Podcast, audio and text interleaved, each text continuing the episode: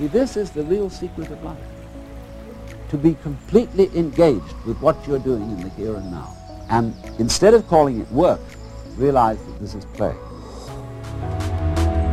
Welcome to the Restore to Explore podcast, hosted by your soulmates from the Foot Collective Australia. I'm Jim Dooner.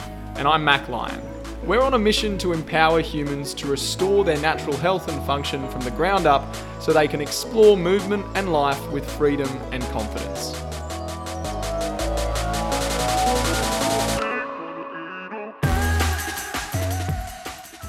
This week I'm back with Tom from Breath Performance to explore the concept of shin splints. So, what they are, how they happen, and what you can do about them based on the current research, as well as our experience with our physiotherapy clients. If you're struggling to make progress in your rehab with shin splints or with any lower limb condition, please feel free to reach out as we can either help you directly with our online consultations or we can point you in the direction of other practitioners or resources that can help you. Before we jump into this week's episode, we wanted to let you know about our brand new TFC Explorer membership, specifically designed to help humans get out of pain and find foot freedom. You see, we've had thousands of people reach out to us from across the world since TFC was founded seven years ago. Many have been in pain. They've tried traditional approaches with health professionals and were left feeling disempowered, lost, and often alone. But they refused to give up. They knew there had to be another way, and that's usually when they found us. The problem is there's so much information out there that's often conflicting, and it can be super tricky to know who to listen to and what step to take next. We've been listening to these stories for years and working hard behind the scenes to bring everything we've learned from those interactions and the experiences of the collective to create something really special we believe has the potential to change lives. Whether you have a specific condition like plantar fasciitis, bunions, or Morton's neuroma, or just want to improve your overall foot or movement health, the TFC Explorer membership is for you. The membership lets you into our exclusive Explorers Circle, a private online community of like minded humans on the same journey. Together, you'll complete a 42 day virtual health experience with daily lessons and challenges that will upgrade your health from the ground up and help you build powerful, sustainable habits, plus some lifelong mates from around the world. On this journey, you'll be guided by our ultimate digital training tool, the Collective Compass that includes a training library with exercises, routines, and detailed actionable guidance for your specific condition. Every two weeks, you'll also be able to connect for live group calls with our experienced TFC guides and your fellow explorers to share your experiences and ask questions. And if you join before July 2023, you'll get 50% off your membership for life. It's our way of saying thanks for helping pioneer this exciting new adventure. Head to thefootcollective.com forward slash explorer to learn more. You'll find the link in our show notes. Yes, fortunately, I've never experienced shin splints myself. Uh, have you? Yeah, I reckon I have, but for a very small period of time. But this was like probably 2011. And it wasn't from running, it was from just working in very terrible shoes on a hard Ah. surface in a shopping. Oh, true. Yeah, yeah, it was weird. And like the shoes just wore through. And then I remember having like shin pain. This is before I knew anything about what it was. Yeah. But it didn't stop me from doing anything. It can't have been too bad. But that's the only time in my life I can remember having shin related pain. Mm, hmm. I'll tell you about a time in my life I had shin related pain. I, uh, I was it was my first job as a trolley pusher, Oh, good job. and I was it was with my mate. We used to work together, one of my best mates in high school, and I was where we were messing around, uh, jumping up onto a concrete ledge because we'd pushed all our trolleys, and I can't remember what we were just trying to box, fun box from- jump yeah. basically onto a concrete Fun ledge sound of it. and my uh, foot slipped on the ledge and my shin smacked right into the corner of that lid- ledge and you know when you get those really deep w- wounds where you can see white like Yeah. uh, whether it's the bone or something that was really bad i think i think it might have been like a bit of a micro fracture because that sh- my shin really hurt for a while That's understandable. Con- concrete versus man. yeah Concrete wins. Concrete wins. When when it's 90 degree Nine edge, times out of ten. Yeah, it's no good. so That's yeah. not shin splints though. That, No, not shin splints. That is splints. a splinting of the shin. yeah. Um, so yes, so that was a side note, but um, yeah, we always, you know, this these podcasts are really about exploring the condition uh, at a in a broad sense, really. Like we, we're not going to go fully into the nitty gritty. We're going to get into some relevant anatomy and physiology and everything.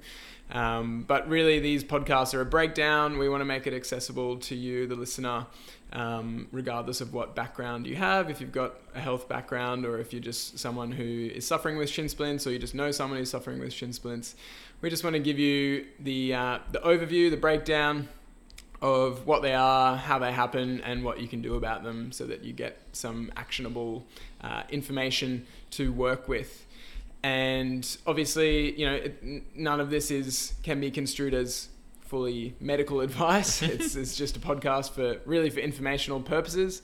We want to give you some, you know, some starting points. But if you are suffering with a, a condition, then obviously we always recommend individualized assessment and guidance where possible.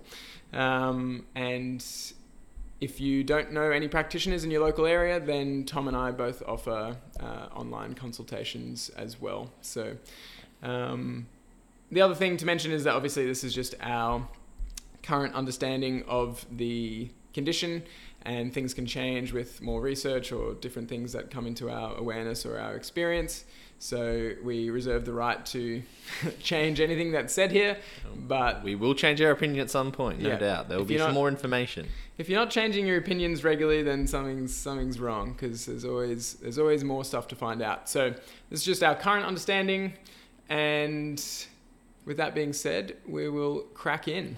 So, Tommy, shin splints. What what are they? It's a very good question. It's a very vague term, isn't it? What It is is a shin splint? What is Um, a splint? Yeah, yeah, if you try googling shin splints, it's actually you come up with all sorts of different um, uh, definitions of what a shin splint is, and I think that's why you know they ended up changing the term. So for anyone out there, we all grew up calling it shin splints, and even today, like we still use the term shin splints because most people have a general idea of what that is, but in literature and across textbooks and all sorts now, a lot of it gets termed as medial tibial stress syndrome. Mhm. Sounds Mouthful. yeah, too much. MTSS for short. Um, so if you hear MTSS or shin splints, I'm using them interchangeably for this podcast. But essentially, shin splints itself is some form of pain that is going on your shin, more likely on the medial aspect. So if you looked at both your legs, you're looking at the shin bone, so that's the tibia, just on the inside edge, and often it's going to run somewhere up the shaft of it. So not so much towards the ankle and not all the way up the knee, somewhere in the middle, and it can sort of be localized. Like you might just find there's little points that are more sensitive or sore than others, but often it's just like vague, dull, achy sensation that people get often with running in the inside part of their shin. Hmm. Oh, that was nice and concise. Yeah. And people, a lot of people, you probably, if you're listening to this, you probably have heard of someone, or you've either experienced shin splints, or you know someone who's experienced shin splints. They're actually they're impressively common. I- Yeah, very common. probably most weeks I'll get someone who has had shin splints or knows someone like or asks about it. What's that whatever. between the clients or the community and stuff? There's always someone who's suffering or ha- knows someone who's suffering with shin splints and asks, "What can I do about it?" Ironically enough, actually, my um, sister-in-law asked this question last week. Oh, there you go. Uh, she's asked. She's been doing a lot of walking and she's wondering what to do about her shin splints. And oh, this like, podcast is for her. "Yeah, exactly." And but my first thought was, "Oh man, don't ask me those questions." so I got so many questions for you. Yeah, We've got to go deep. Yeah, that's true. Mm. Yeah, even, if, yeah, if, even if your pain experience is categorized as something and as a diagnosis, there's going to be different factors for everyone, Yeah. um, which I'm sure we can get into. But uh, did you want to get into a bit of the sort of basic Yeah. anatomy and physiology? Well, yeah. that- So if we, if, if we work, often what we like to do is if you think about we're going on a bit of a story, a bit of a journey. If we start from that and we work forward, it all tends to make a bit more sense. Um, the only other probably part there to note with shin splints, MTSS as a term, is it's still not 100% clear if it's an inflammatory condition or if it's more of a traction related problem to the tibia. They seem like likely probably get a bit of both, and depending on the person, on the severity, uh, you're gonna have a little bit of both. But again, that's why the term shin splints. It's why MTSS are both not very specific. If you ever see the word syndrome in front of something, that means there's a variety of potential Mm. causes, or we truly don't understand all of the um, pathology to the condition. Yeah. So So yeah, that that's a good point. Actually, is a diagnosis often is just a label for the thing you're experiencing. It's not the diagnosis isn't the root cause of your pain. Yeah, which is, and, and we use that language so there's a shared understanding between the person telling you you have it and yourself, so like client and practitioner, but also just like client to client, like you're talking to your friend. Most people kind of know what shin splints are, and the same we we use the terminology physio to physio. Like if I say this person is suffering from shin splints, I don't really have to explain to you too much what that means. yeah. But yes, there are more than we have to go into more specifics from our end. But it's good to understand that as a, a point. Um, but yeah, as for the anatomy, my, my favorite, right? So when we go down to the leg, we don't even have to talk about the foot at the start. What a weird thing. Um, you're looking at below the knee, and you're looking at your tibia, which is the big shin bone, and then the other bone being the fibula. Okay, so we're really interested at this point in the tibia. Within the circumference of your leg, you've got what we deem four compartments. So there's the muscles on the front that make the anterior compartment. You've got the muscles on the outside, which are the lateral compartment. And then there's two compartments at the back, a superficial and a deep compartment. Now, to understand MTSS shin splints, we're really looking at the posterior aspect and particularly the deep aspect. We'll touch on the superficial in a second, but the reason we're so interested with the posterior tissues is that it's been hypothesized essentially across time that it's those muscles in the deep posterior compartment that tend to cause the problem. So if we break that down, you've got three muscles back there. One's called the tibialis posterior, and it attaches essentially to the underside of your foot. You've got your flexor hallucis longus, which think of it as like your big toe flexor. It's the thing if you try and curl your big toe, it's one of the muscles that helps contribute to that. And then you've got your flexor digitorum longum, longus that goes to the other four toes, and essentially does the same thing, helps to curl your toes. And originally, and Jim and I were talking about this before we started, at uni, we, we kind of got told that a lot of the problem with shin splints was tib post or uh, tibialis anterior, which is on the front. Wasn't much credence given to those other muscles, but it seems now that you have a bit more willingness for people to go, well, maybe your shin splints are coming from one of those three muscles at the, at the back, so not necessarily tib post, but also potentially from the soleus, which is technically in the superficial uh, posterior compartment. And if you think about that, you've got your big calf muscle, which you can see the two heads. That's called the gastrocnemius. And under that, the deeper, sort of bigger calf muscle is the soleus.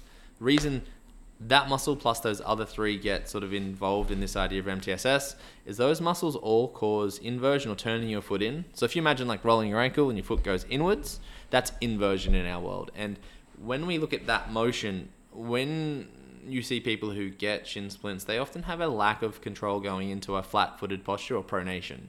So, those four muscles, particularly, are the muscles that are going to help control, just from like the leg down, the, the falling of that arch. And what is hypothesized, if it's a traction like injury, is that those muscles are getting pulled on the medial posterior aspect of your tibia and it's tractioning on the shin and as you're going into pronation. And it's probably useful to note before I throw it back to you that it's not necessarily pulling on the bone per se. There is a, a sheath of connective tissue that lays over the bone. So think of it like a hand in a glove. It's not the hand being the bone and the glove being the connective tissue. The bone probably doesn't have too much of a problem, but the glove is the thing that's getting pulled on, creating the traction, which can potentially cause the inflammation and the associated discomfort that can come along with it. Hmm. That was a lot. Yeah. that, but it's uh, it's handy to know because, well, I've got a couple of couple of questions that the listeners might be wondering out of that. Good. So, first of all,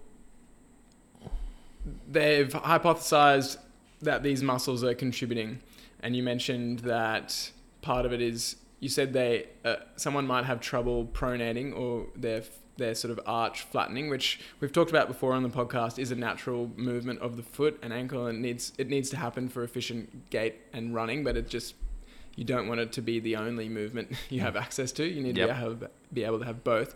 So, do you mean people who are more predisposed to get shin splints, or people who have shin splints would likely present with an inability because they're rigid in a supinated position and they can't flatten, or they can't control that flattening very I, well? I'd say more. This is and this is the clinician experience, more the controlling aspect. yeah. I've um, I'm sure someone out there. I'd love to hear from them too. I've never seen anyone who has shin splints who has like a really high arch Mm, and just only has a high arch. It, it seems to be that uh, through motion is Yeah. where the problem's coming in.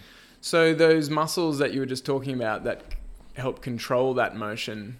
So there's an element of weakness in those muscles that is meaning that they're not strong enough to properly control that pronation or that flattening, and therefore there's pulling happening through that line of tension between the muscles and the bone. In essence, yeah. And it's like it's like any motion. Like if you um, listen to the story that often accompanies having shin splints, it's going to be one of increased intensity really rapidly or increased volume of training quicker than probably what they Mm. should. So there's this overload component into it. Mm-hmm. And like most movements, there's no bad movement. Like pronation, for example, great movement. Keep it. You want it.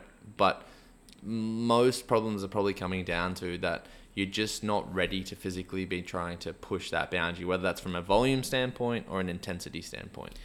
Yeah, and similar, similarly, something we've talked about before is your technique would then come into play there because sometimes uh, your exercise or movement technique will load certain areas in ways that maybe they weren't ready to be loaded, or, or in ways, or in different ways than if you had a different technique. And there would be techniques, especially for things like running, that you could deem as optimal, Mm. um, or more, or better, Well, yeah, and like, and that's or I more think- efficient. well, they're more efficient. Um, and I have seen like it postulated like if, if we're looking for efficient movement, should we train people to have inefficient movement so they are more robust? And it's it, it's a very interesting point, right? Yeah. And I'd suppose to really answer it because I don't I'm not necessarily against it, just against the way they word it. When when you try to look at people who have the MTSS or any other problem, essentially having the variety of options available to you in a, in a range that you can control and have access to is key. So like it doesn't mean that every time that we take take a step with walking or running, for example, those movements are never exactly the same. And they Mm. will never ever be exactly the same. That seems to be pretty true for most motor control theory. They'll be very similar to the eye. They look very similar. You could even, you know, do a bunch of force conduction or whatever, but essentially you're always going to be moving slightly differently and if you just have the ability to have those different options it does make you a bit more robust and i think you'll find like the people with shin splints they probably move in a very similar way and like you said don't have access to other sort of positions and probably can't create certain postures in the foot that probably benefit them to not having Right. mtss So yeah, so te- technique is one part of it, but probably the bigger part is the load imbalance or the the, the which is what we've talked about um, previously on the podcast, and actually forgot to mention at the start of the podcast. If you haven't listened to the Principles of Rehab podcast, which is episode two in this latest season.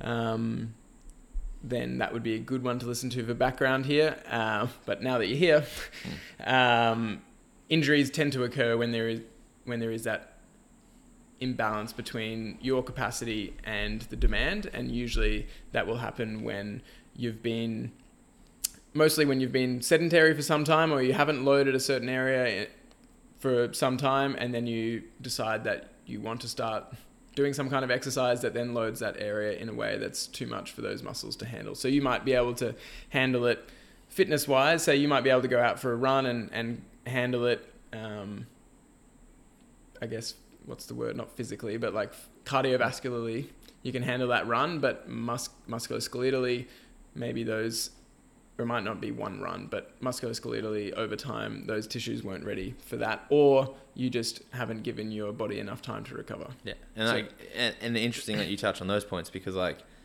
it's it when you look at like the risk factors for it. This is like amazing when you read this. I'm gonna read the line because I think this is something that we can really delve into. Like the main risk factors include excessive pronation. That's what they write. Training errors, shoe design, surface type, muscle dysfunction, fatigue, and decreased flexibility Hmm. they're the primary like factors that are they they got research articles and stuff behind them and when you break them down the excessive pronation there's no actual definition of what that is to start with Hmm. You pronate it or you supinate we don't really know how far is too far or not far they're just everyone's going to be different and can you control the motion is probably the key point there And can you go between them? yeah, like, do you have access to them? Which means that you have to have access to your hips. Like, do your hips rotate, and do you have the control? Do your feet talk to your Yeah. hips? So they must mean with when they say excessive pronation, they must mean can't unable to supinate effectively. Yeah, it would Probably. be interesting to get the greater definition because they, they do go into depth in like their secondary um, layers of risk factors in that increased hip internal rotation or increased hip external rotation are both potential risk factors. Yeah, That's listed for shin Yeah, that, that is listed for shin so increased, yeah. so increased. what does that mean? Anything increased. It's like, well, I don't know what that means. yeah. Like it seems that like most things, what we said before, training errors seem to be key. Like if you think of surface type, for example, if you're someone who is running on grass and you're always running on grass, you're probably pretty good on grass. You decide to go run on a track which is quite firm and it has a different texture to even concrete or like asphalt, and you try to do the same load that you were doing on grass over there. That is an, that is a different load a whole different load to your body, yeah. and the way that you have to absorb the force is quite different. So Mm. you have to understand that. Like that's you know could be deemed a training error, but that's an environment change that's useful. My favorite one's shoe design. I think that's something that Mm. we love touching on. So what what was their notes on shoe design? Like what, It just it it just says shoe design, and then it does it does risk in the secondary problems. Orthotics are a problem and a risk factor, okay. and we can only make an assumption of what they are without actually asking the people who writ, wrote all of the articles. But I assume what they probably mean is that when it comes to pronation, a lot of orthotics that we see are trying to limit pronation or Yeah. to stop it from happening. And if part of the problem is not controlling into that pronated position, an orthotic won't teach you to control that. It'll just keep smacking your foot into it. So you're still going to have these issues. And potentially one of the issues is that you just never learn to control those muscles. And you're Mm. still trying to do the volumes and loads thinking that your foot's not going through that range Yeah. and that probably isn't useful. And again, most people we know who have orthotics have unnatural footwear, and that unnatural footwear is going to squish their toes, squish their forefoot. Which again, if two of those three muscles that we said in the deep compartment are going to your toes and they're all getting squished, their ability to lengthen and shorten appropriately probably isn't an optimal function. Mm. And, yeah, and the squished toes will affect your ability to form or create that arch and Mm. to go go uh, move into supination. So really, the essence of all that is they've identified these muscles that are probably involved in the experience of shin splints, and these muscles, in large part, are involved in controlling the arch. So anything, any, uh, I guess, lifestyle or environment, environmental stimulus that decreases the capacity of those muscles, such as orthotics or unnatural footwear, um, any arch supportive kind of device will over time decrease the capacity of those muscles. The other thing that I would consider, which I, imagine they probably don't have as a risk factor there, is is just the actual in, environmental context that everything is flat and level yeah, and so you don't you're not really exposed to conditions where you have to control as obviously you have to control it to a degree on flat and level ground but you're not actually going through bigger ranges of motion between either pronation and supination because everything is just this one flat level surface um, whether that's in your house or um, on the road or on the footpath or even grass you know parks and all these surfaces you know that obviously you, you can interact with them well but if you're never interacting with something that's uneven you that will decrease the capacity of those muscles as well Yeah, and that's a really good point, and something that probably doesn't get touched on enough is a term called sensory integration. Like, Mm. if you're running on a flat surface, there's going to be a certain amount of feedback that's going to come through your system. That is like just from the, the foot feeling the ground, the foot going through a certain range of motion, and then all the ligaments, joints, and tendons and muscles actually working in that same range. If you then start running on like a slightly inclined, unsteady surface, like trail running is a good example, it doesn't seem like a great deal to you. It still may be a flat surface, but you're still going to get a bunch of different feedback, and that feedback we can't, we haven't really quantified that.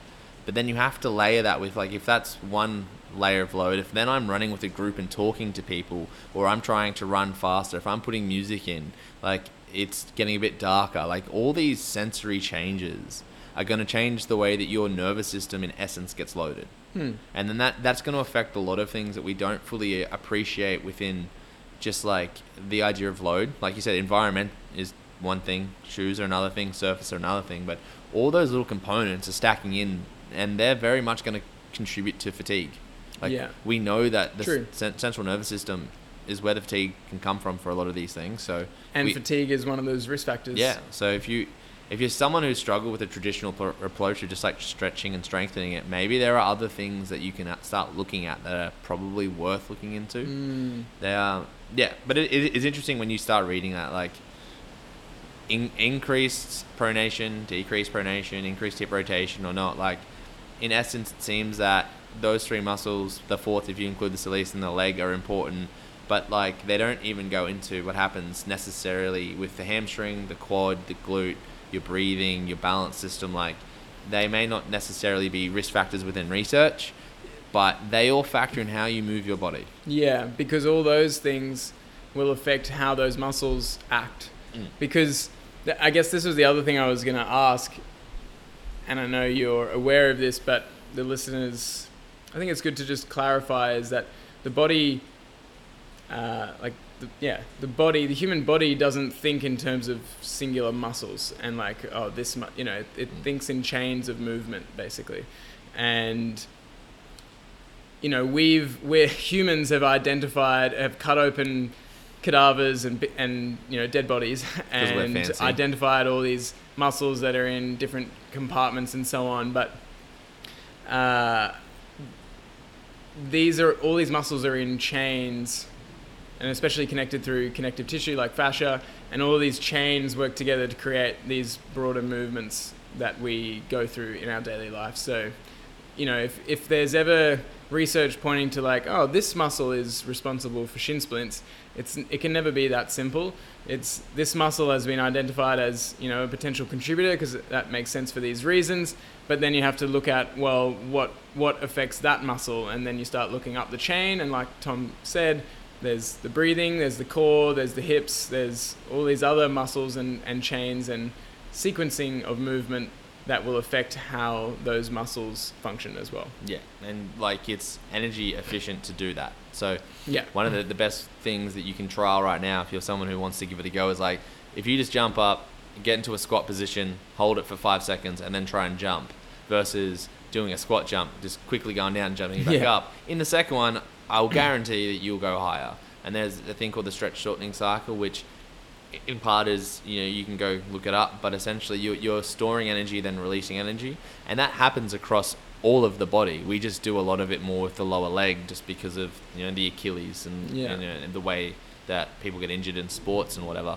But like with walking with running and this is back to the point that you said like there are efficient ways to do it. Efficiency is minimizing the muscular fatigue that occurs right that is a big part to it and if you can do that by having an efficient movement pattern that is getting access to the storing and releasing of essentially free energy. Like there, there are some um, research articles that show like if you walk in a certain way, like you can expend like you know. 60% less muscular energy, etc. Like, and a lot of that is just coming from stretching of the connective tissue, and then it's sort of springing back into place. Yeah. And like, if you can access that, which ha- which we'll touch on in a second, like, that's going to help minimize the fatigue, going to help maximize more Mm. control if you have access to it.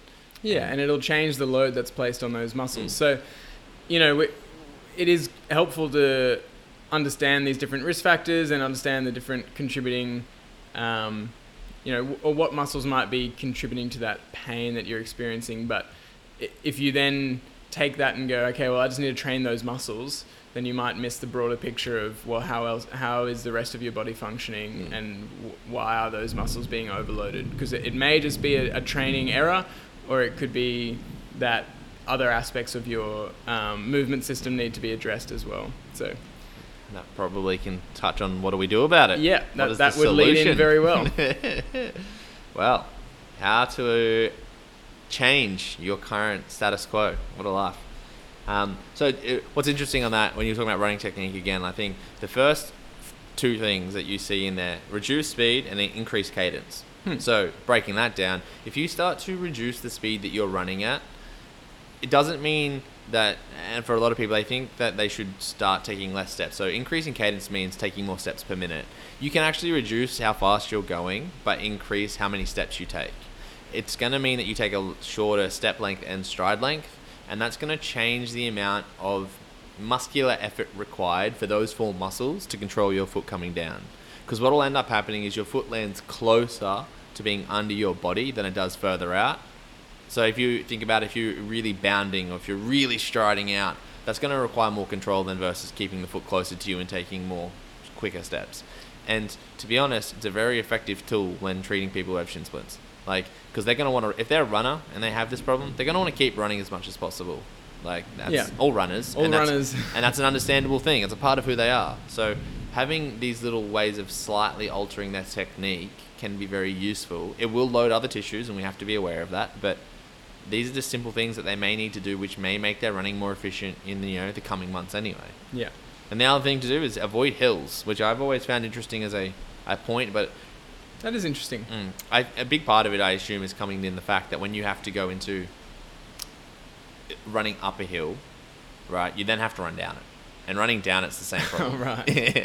That's more the Yeah, running down yeah. hills, probably. yeah, you've, you've, you, you're going to slap that foot down, which is going to go into pronation, so you're going to have Yeah. to require the control there. Yeah. And additionally, like depending on how you run up the hill, like I try to let my foot go into quite a bit of uh, a bend into dorsiflexion, so that's going to stretch all those tissues to spring up.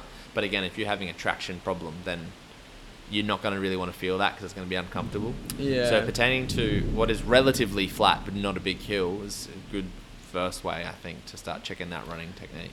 Yeah, and that I guess that kind of leads into like like you said, if you're running down a hill, and everyone who's run down a hill will resonate with this, is it's it's very easy to just slap, slap, slap, especially because it's it's a decline, like and there's more force, there's more gravity going down. Um, but a lot of people run like that on flat, where it's slap, slap, slap. You can hear their footsteps, and it's heel striking, and then the rest of their foot is slapping down. So that in itself is a, a cue that you're probably not controlling those movements as well as you could. So listening to your running, I actually used to run with uh, music going, Mm. and then for some reason I was like, mm, this feels like it's distracting me. I started running without music, and I could tune in with my breathing, and I could also listen to my footsteps much better.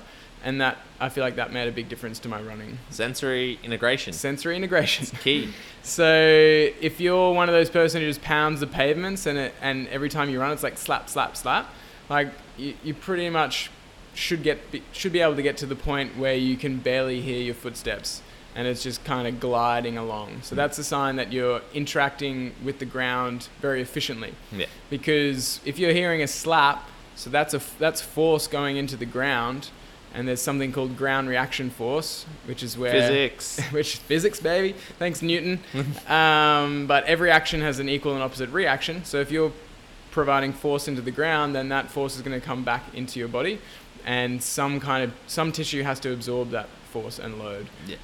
Um, so that's just something to, to touch on with running technique as well. You're not often getting the access to the, the free energy either.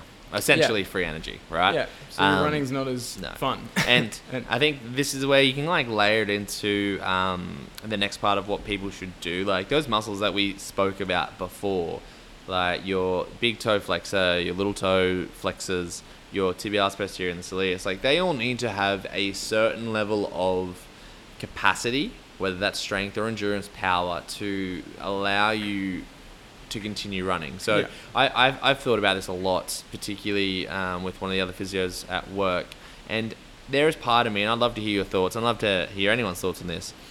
If we continued growing up not being in shoes, not sitting all the time, and we weren't necessarily looking for complete athletic endeavor, I'm not really sure that you'd ever have a problem, and you probably wouldn't have to do too much strength training per se. Yeah.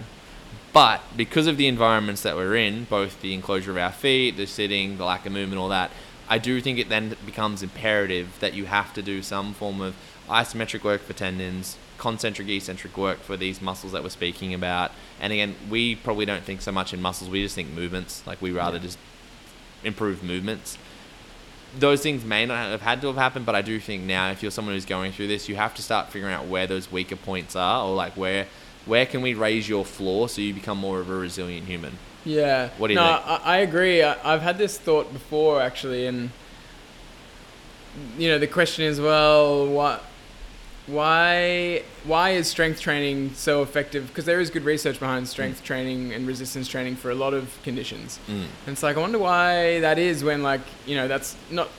It's not, I suppose, quote unquote, natural for for you to just do one movement over and over again and sort of gradually increase the load. But like you said, it, we're not in natural conditions. we're not in natural environments, and we certainly don't move naturally or anywhere close. Even those of us who are active and and we exercise, that's not the equivalent of moving through a natural environment day in day out. So, No.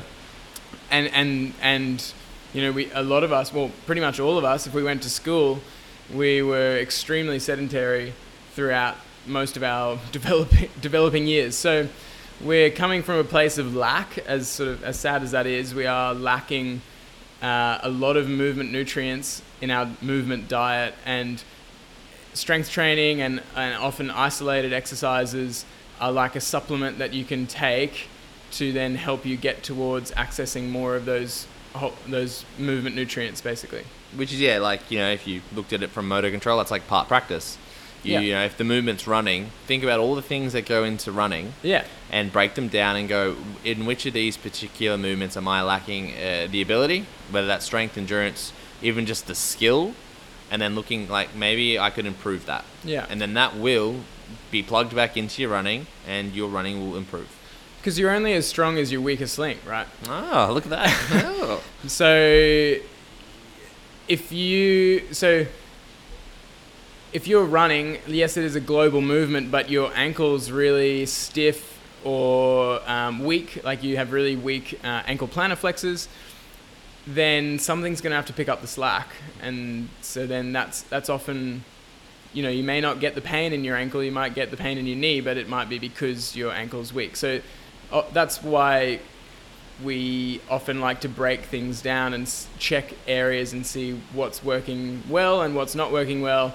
It doesn't mean it's the whole picture, but it's like, well, if, if we at least start by getting this ankle moving, get this ankle stronger, then ideally, like the body is self organizing. So if you shore up the weak links, then things should start working better automatically. Mm. Um, but yeah, that's I guess that's good background or good context as to why we would recommend isolated strength training exercises, as well as Yeah. integrated efficiency or in, integrated technique sort Yeah. of drills. And I think we, you know, the model that I first learned, uh, I think I actually messaged this to, to you the other day. It's like global, local, global, and I got that from like the running clinic, and it's like look at the movement globally.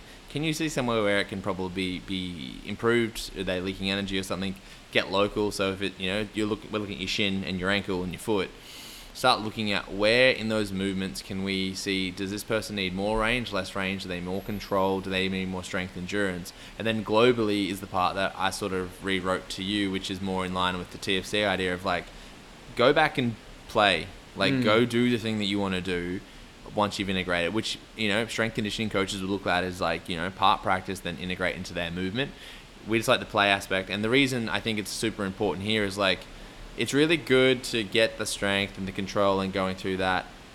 However, to just layer it and make it better, you want to make it unconscious. Like, there's no way Yeah. that you should be thinking about pushing off with your foot every bloody step for a run. Yeah, a, a, in a sense, a run is a series of calf raises, but Yeah. in mm. another sense, it's absolutely not. No. it's very different. and it should be like a flowing movement. Like, Yeah. you know, you love the beam and hacky and like handstands is one of your new things. You been really ripping That- back uh, it's into. not new. Oh, I'm true, ripping yeah. back in, He's yeah. ripping back in. Yeah. But like they're all fundamental fun movements for your current routine. But you know, like they're just play. Like you're just playing with them and like Yeah. trying to get better. And like that term can be used for all sorts. But if you think about that, trying to make it more unconscious, a bit more flowy, get just into the rhythm once you've done the work, you will find the integrations a lot better. Yeah, And that's going to be different for every person. Like you might find it's more the toe flexors or the tib post, even anterior tib, the soleus. You might find it's actually your hip that's causing the part of the issue, and you won't know until you sort of go in and locally check out and assess all those things. Yeah. So I do think it's it's if you're someone who's struggled with this, like it's worth having that just checked out more thoroughly to find that weak weaker points. yeah. Because there's never you know at one specific root cause. There could be all sorts of things, but Yeah. it's good to figure out can we improve some of those Definitely. It's like spots.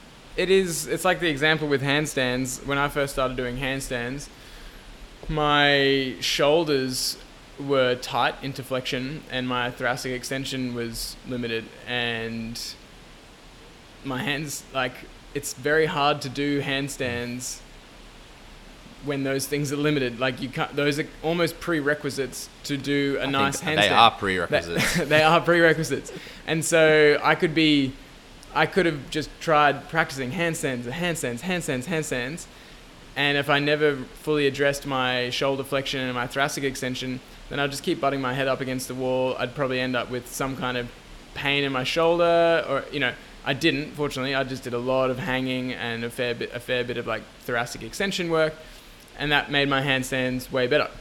So yeah, that that's that sort of global like the the tendency is for people to go, oh, I want to run or I want to handstand. I'm going to go and start doing a lot of that activity without necessarily looking at all of these things that uh, can be seen as prerequisites to do that activity efficiently. And I can tell you now that I've got the mobility in my shoulders and back, then my handstands are really fun and I, they're really enjoyable. And I never feel like I'm going to injure myself with the handstands because I know that my body is capable of doing them. That's probably a really good point that I can take to running, right? Because I've been barefoot running for oh no, I don't know how many years now. Much more relevant, yes. Yeah, yeah, much more relevant. But also just like I've been building it up slowly, all right? And you know, you you take time, you take minutes, you you really just going through this sequence of like, okay, I'm feeling this out and then I'm improving it with some strength stuff. Whereas now it's to the point that I can run three times a week barefoot concrete asphalt with no problem. But if you wanted me to do that two years ago,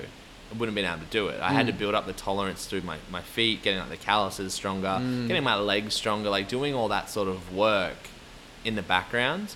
And I think the difference between maybe a handstand for people mentally and the running is like running seems like this innate natural thing that we can all do. Like we can just go and run. Yeah. And we do. That is a, a kind of a God given skill that we have. But it doesn't mean you run really well or you run in a way that isn't going to potentially cause you to have some like leakage of energy and maybe just continue to load the same stuff. Like we said before, movement is never exactly the same. Like Jim's handstand, like if you've ever seen them, they're pretty good. But they don't No. always look the same, do they? Like they're, No. they're, they're always slightly different and they're always going to be. Yeah, that's there's always just- variation. It's just how the body moves. And I can run, and if I'm, you know, don't have the option to slightly alter my run in different ways, move different ankles, you know, hips, whatever, you're just going to load the same tissue, and that's going to predispose you to experiencing some pain or discomfort in that spot. And that's where the work can be very useful. Yeah. So, yeah, Yeah. great point. Yeah. Yeah, and it, and and probably a key out of that is it can take time. It does and you've take you've got to be patient. Mm. And you, I think a good thing to remember, especially with something like running, is yes, it's a natural skill, it's a natural movement, but we're not in natural conditions, like I said before, and you're actually working against years, probably decades of built up dysfunction as a result of just a sedentary lifestyle, a sedentary environment, which we all have, even if we grew up playing sport and being active. It was relatively sedentary to what our bodies sort of expect and what our genes expect. So you do have to acknowledge that, okay, I've had 20, 30, 40 years sitting in chairs most of the day um, and wearing shoes that have been weakening my feet. So it's going to take a good while to build this back up, and you have to be okay with playing the long game. Which, yeah, it's probably the last point that I don't think we've touched on is the shoes. Aha, The old trusty shoes. the old trusty shoes. Yeah. So, Well, what are we going to say about shoes? Ah, well, mm, the, you've got to know the difference between natural and unnatural footwear, really. Mm. But I think, um, how about you? Just, you know, I, have we explained the four Fs? I feel like we I have. I think we have. It's probably worth touching on maybe, yeah, again. maybe touch on them so we can build off that, I suppose. Yeah. So we used to. We've had a few different mnemonics throughout the, the time, throughout our years, um, to explain what I guess natural footwear is. A lot of people refer to it as barefoot footwear, which is a bit of uh, like a paradox, I suppose. Yeah. So we just refer to it as natural footwear, which is footwear that allows your feet to function naturally or as close to naturally as possible. So the four Fs are foot shaped, meaning not narrow. They're, they're widest at the toe box. Widest at the toes is the shape of the foot. Um, flat, so without a raised heel, which almost all shoes have.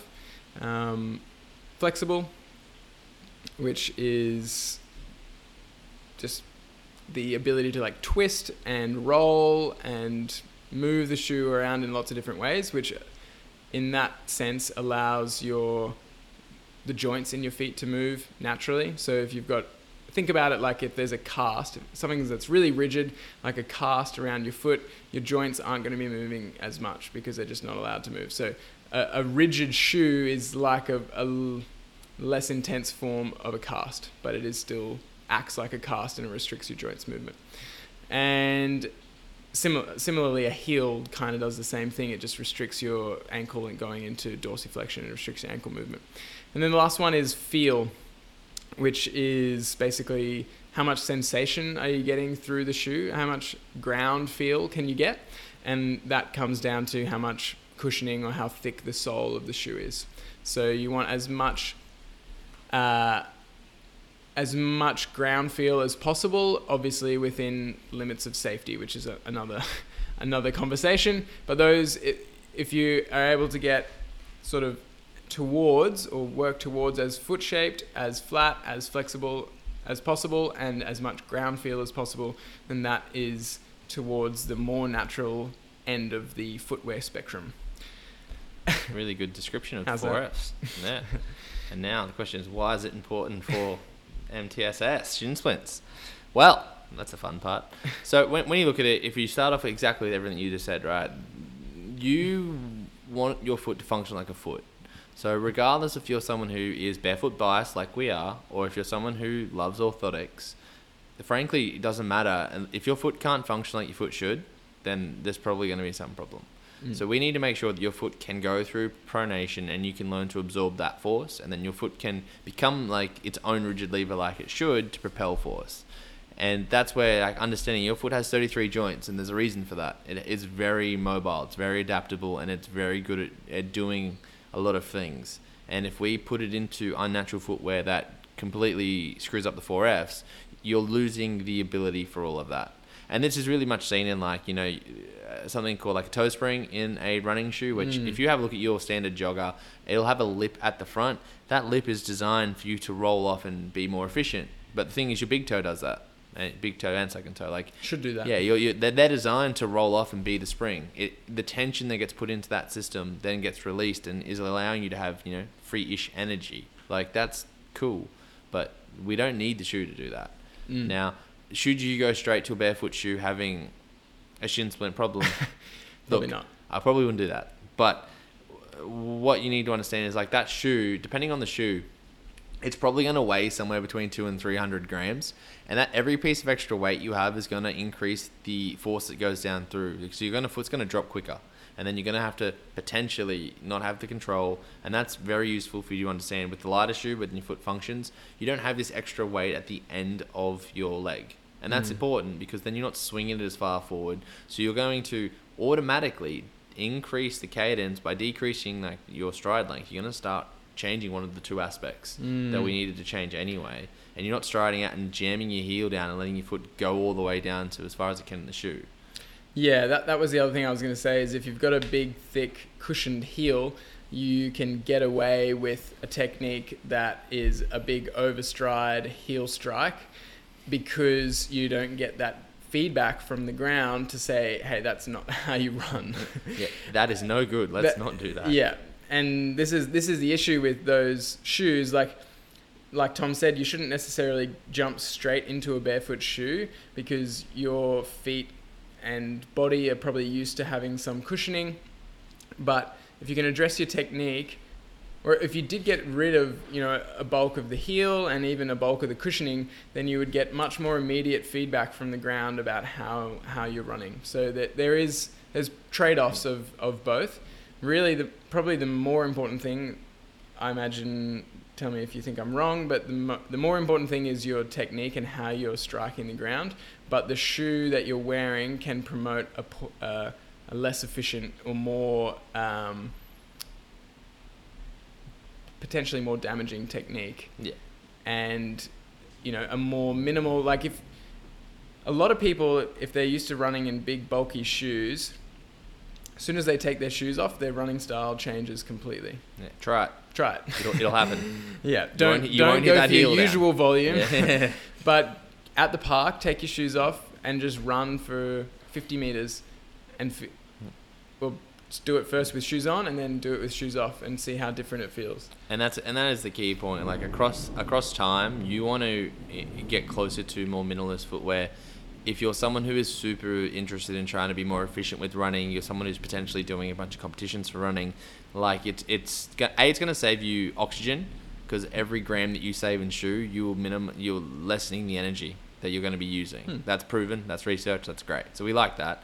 A, you go, B, you're probably going to stop jamming your foot into places it doesn't need to, and you're going to listen and feel the body. So that's probably the biggest thing I learned about going barefoot running is I get less sore from running now than I ever have, and there's a lot of factors to that. But one of them is I just I can listen to my body Mm. better. I'm like, oh, you don't want to go this far today? We'll stop now. We'll have a rest Yeah. because I'm paying more attention. I'm feeling the ground and playing with it. And I think that is important to note. You're getting a lot, a lot more feedback, and you're able to listen to that feedback much better, which With- is how it should, how things should be. Yeah, and I think that once you you do all the other things like you you check the global movement, get the the running technique better. You're fixing or trying to change those local sort of ankle, foot, shin related problems. You're changing the technique back again after you've done all that stuff.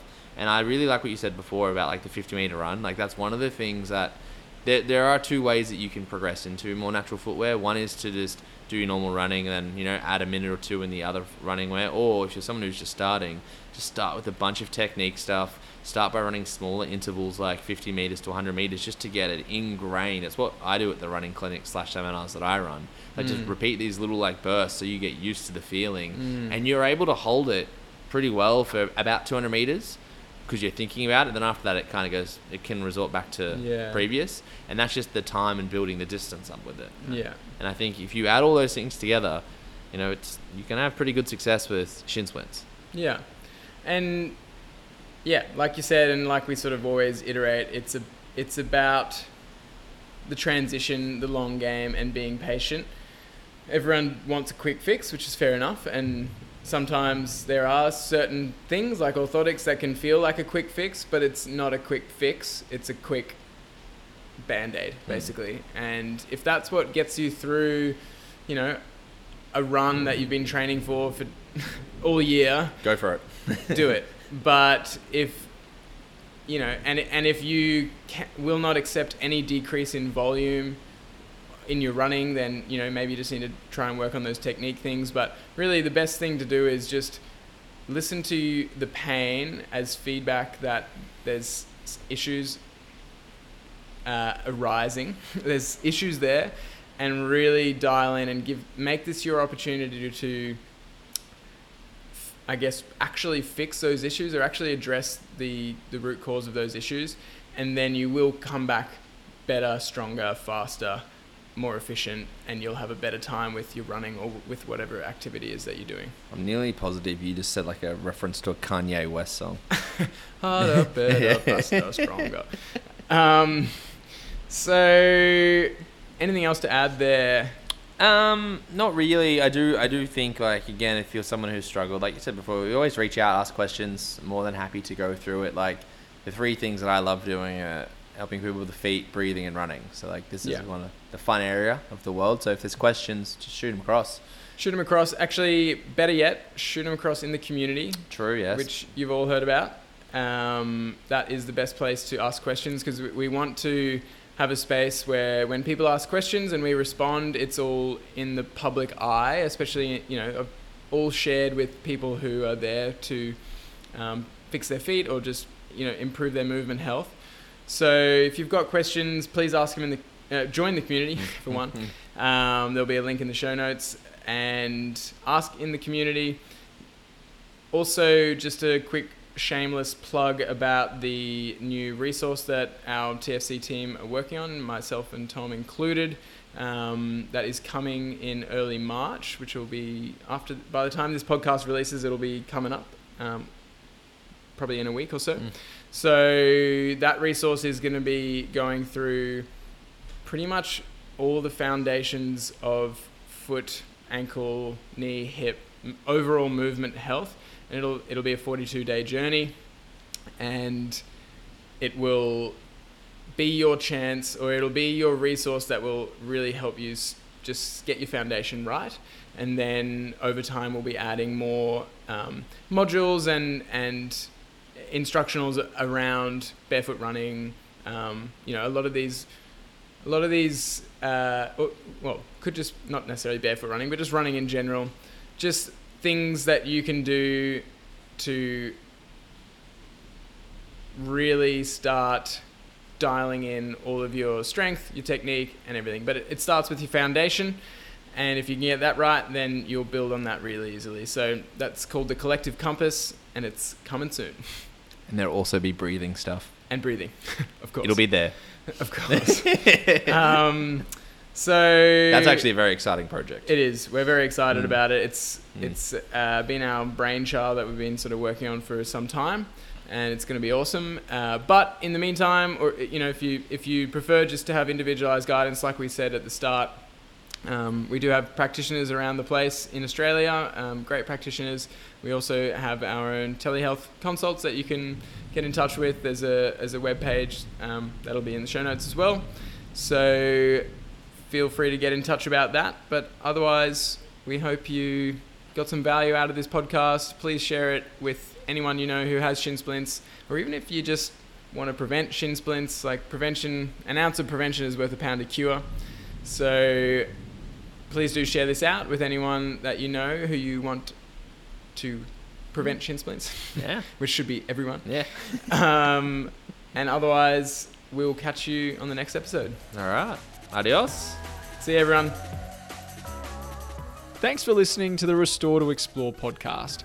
If you'd like to join us live for our next fireside, just jump into our brand new community. It's completely free, and inside you'll find a growing library of education, training, and resources to help you resolve common conditions, restore natural function, and explore your body's potential, with a community that's there to support you along the way.